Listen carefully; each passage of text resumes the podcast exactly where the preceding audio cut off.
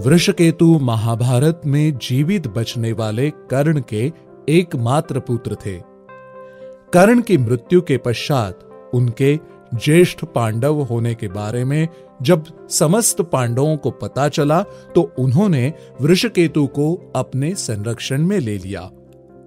अर्जुन ने स्वयं गुरु बनकर वृषकेतु को धनुर्विद्या के साथ साथ ब्रह्मास्त्र और वरुणास्त्र का ज्ञान भी दिया। महाराज युधिष्ठिर के अश्वमेध यज्ञ के समय मणिपुर के राजकुमार बब्रुवाहन ने युधिष्ठिर का अश्व रोक लिया था। उसी युद्ध में बब्रुवाहन के हाथों वृषकेतु और अर्जुन की मृत्यु हो गई थी।